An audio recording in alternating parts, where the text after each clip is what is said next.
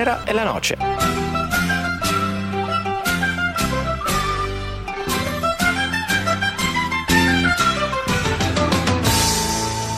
Buonasera e ben ritrovati ad un'altra stagione di Tenera e la Noce e soprattutto benvenuti negli studi di Samba Radio a Trento. Da via della Malpensada il Purito vi accoglie un po' raffreddato, mentre il loco in regia prepara il clima confortevole che ha contraddistinto tutte le nostre puntate della scorsa stagione, aggiungendoci però delle piccole novità. Avete già avuto modo di ascoltare la prima, cioè la nuova sigla, ma non finisce qui, perché durante tutta l'estate la redazione si è messa al lavoro per valutare, elaborare e modificare l'ossatura di questo programma.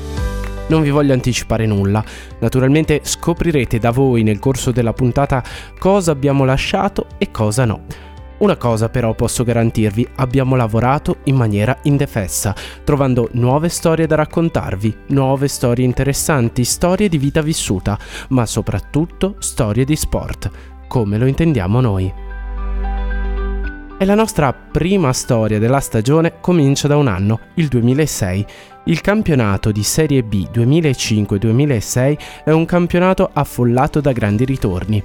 Da una parte tre glorie in salita, Mantova, Cremonese e Avellino, dall'altra tre glorie in discesa, Atalanta, Bologna e Brescia. Il Genoa ha retrocesso per illecito sportivo, Salernitana, Venezia e Perugia escluse dal cadetto permettono il ripescaggio di Vicenza, Pescara e Catanzaro. È il primo campionato di B in cui tutte le partite si giocano alle 15 e sarà combattutissimo, soprattutto nella zona salvezza, ma alla fine per il rotto della cuffia riescono a mantenere la categoria Verona Vicenza e il Rimini. E mentre gli U2 assieme ai Green Day pubblicano The Saints Are Coming, Atalanta, Catania e Torino ottengono la promozione in Serie A.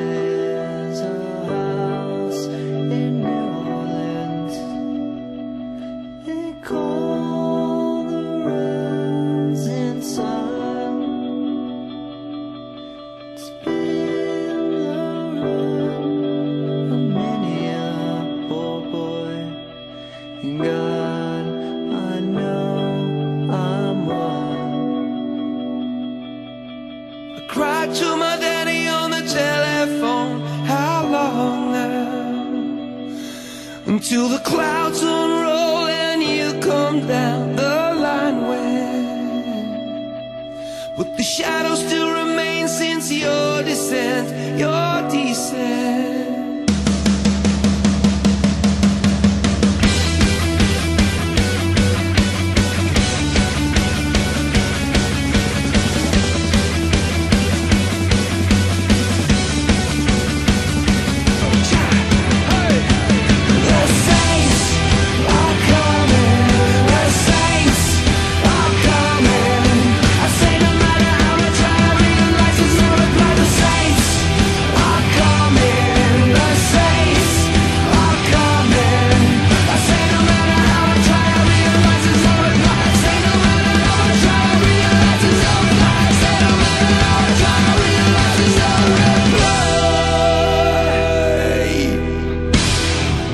singolo benefico The Saints Are Coming, registrato dagli U2 e dai Green Day che abbiamo appena ascoltato, è in realtà una cover.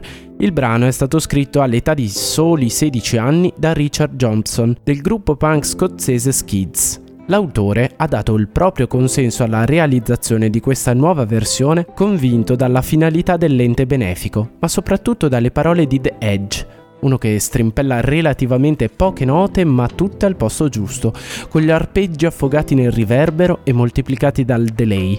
Insomma, uno che con la chitarra qualcosina ci sapeva fare. Il 2006 è un anno molto caldo nelle relazioni internazionali. Comincia con le crisi dei gasdotti tra Ucraina e Russia, la guerra in Iraq imperversa e le dichiarazioni di Benedetto XVI, come pure le vignette di un giornale danese, infiammano il mondo arabo muoiono in questo anno due dittatori. Il primo è Saddam Hussein per impiccagione, il secondo è il generalissimo cileno Augusto Pinochet per malattia. La famosa azienda di modellismo Biburago fallisce, mentre viene ritrovato ad Oslo l'urlo di Munch, in condizioni irreparabili per il restauro. André, il protagonista della nostra storia nel 2006, precisamente il 31 agosto del 2006, ha 36 anni è all'Arthur Ashe Stadium di New York. Il suo volto e le sue gambe rivelano una stanchezza indicibile. André non ne può proprio più. Lui che ha calcato i migliori campi da tennis del mondo. Lui che ha stupito e fatto parlare di sé. Lui che il tennis lo odia. E lo odia di una passione oscura e segreta fin dall'inizio.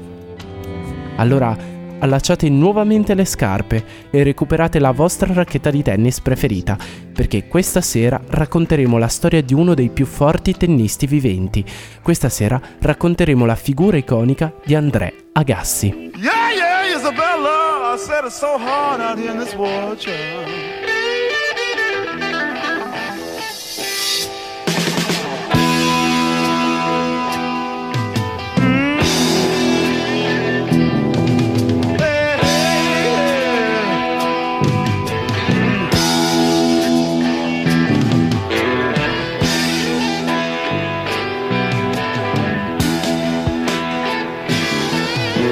machine gun, machine gun, gun me down.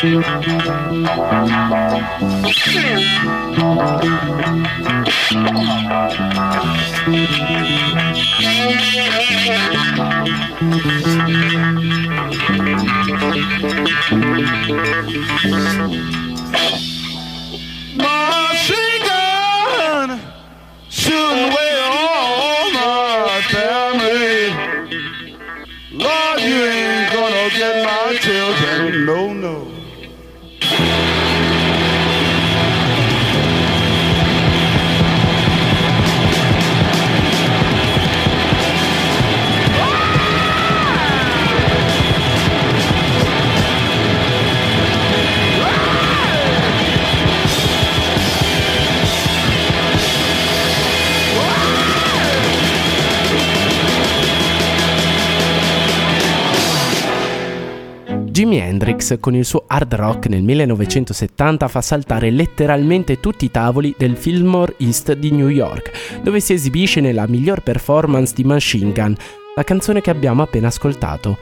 Proprio nello stesso anno, mentre la guerra in Vietnam continua nonostante le proteste, il mondo vede nascere una stella americana, André apre gli occhi il 29 aprile del 1970 e fin da quando emette il primo vagito il suo destino è segnato da rette bianche perpendicolari e una rete a dividere un rettangolo da gioco. Infatti il padre, Emanuel Agassi, ex pugile olimpico per l'Iran, ha già iniziato a tartassare a dovere i suoi figli maggiori perché vuole coltivare a casa un campione di tennis, senza però ottenere dei veri risultati. Quando comincia con il più giovane, ben presto capisce che forse qualcosa di buono da André potrà venire fuori.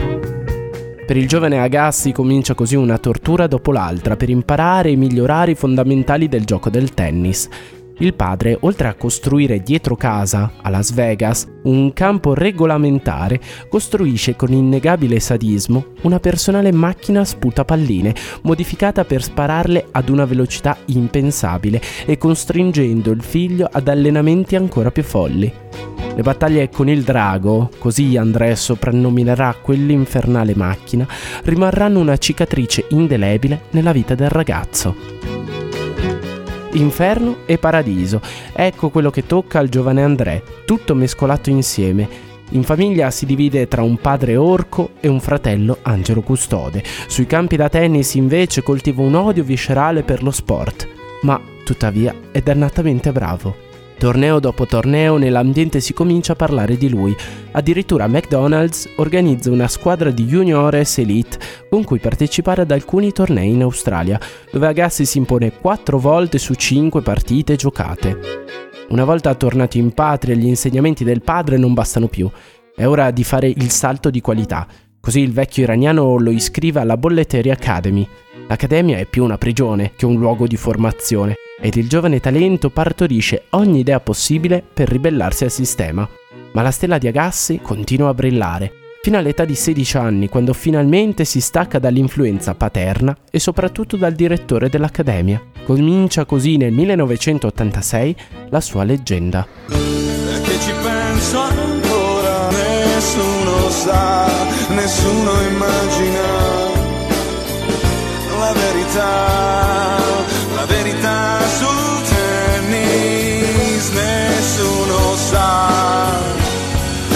nessuno immagina.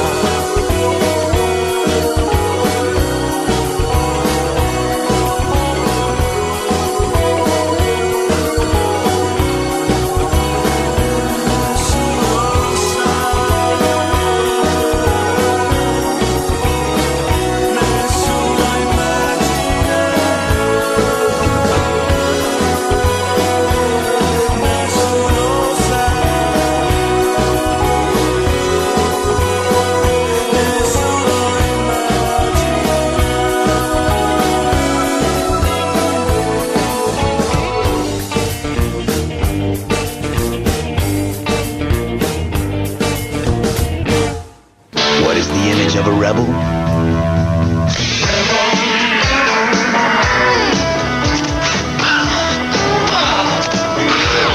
Image is everything. Eos Rebel from Canon. So advanced, it's simple. Ecco riassunto in pochi secondi l'anatema che pende sulla testa di Agassi per tutti gli anni 90. Coinvolto dalla Canon per uno spot di una macchina fotografica, quelle tre parole pronunciate dal campione americano gli si appiccicano addosso fino al 1998. In mezzo, in mezzo c'è un ragazzo che soffre con se stesso e vuole urlare al mondo la sua angoscia e la voglia di ribellarsi. Colleziona vittorie importanti, certo, come a Wimbledon nel 92, quando arriva il primo grande slam agognato e sempre sfiorato negli anni precedenti, oppure agli US Open del 94, dove ottiene il suo secondo slam, o ancora nel 95, anno letteralmente trionfale per Andrea Agassi che vince 7 titoli, tra cui la Coppa Davis e il suo terzo slam. Agli Australian Open infatti batte in finale il suo antagonista per eccellenza, Pete Sampras. Nel 96 invece, all'Olimpiade di Atlanta, sale sul tetto del mondo con la medaglia d'oro al collo. Tutto sembra perfetto, la sua carriera sembra il paradigma di un astronascente, tuttavia è solo facciata. Una facciata che proprio nel 96 comincia a scricchiolare. A Wimbledon e a Roland Garros Agassi viene spazzato via ai primi turni. Nel 97 raggiunge il punto più basso della sua carriera tennistica, 141esimo nella classifica ATP. Il polso, infortunato già nel 1993, torna a fargli male e partecipa solo a 20 incontri all'anno. Durante il periodo di inattività si sposa con l'attrice Brooke Shields e fa tanta, tanta, forse troppa vita mondana. Forse, dopo tutto, in questa parte della carriera di Agassi, l'immagine è davvero tutto.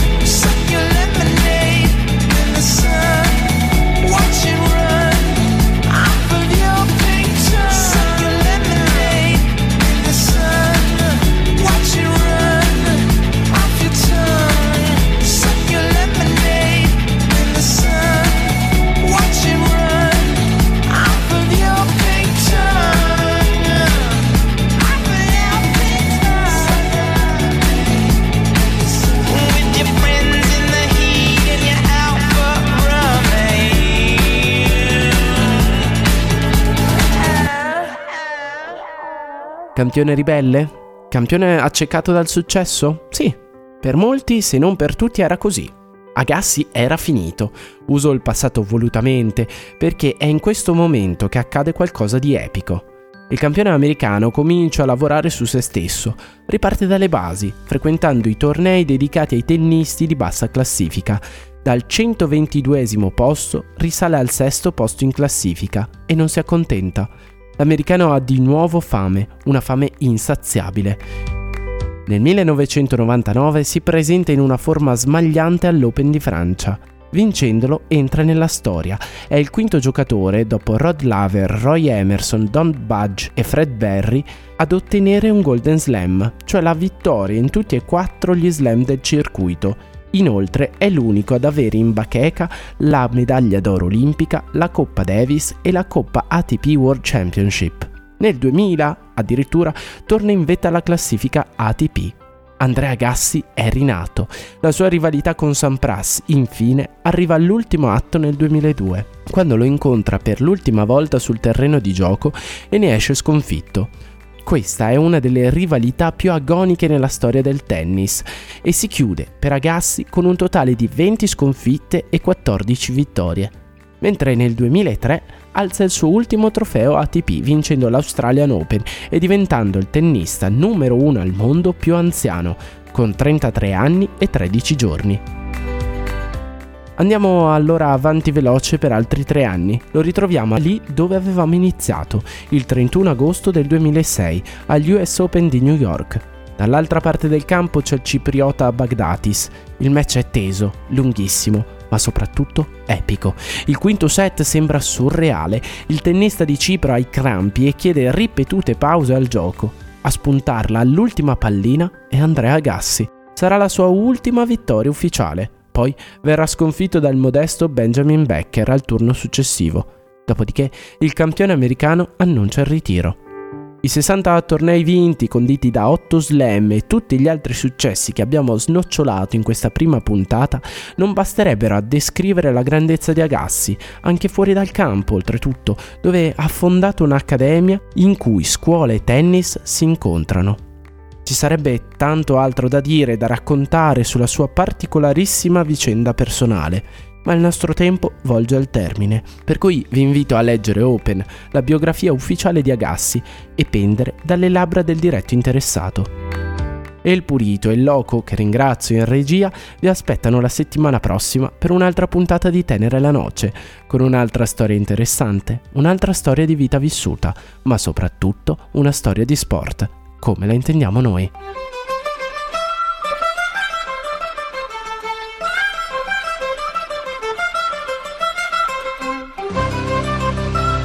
Tenera e la noce.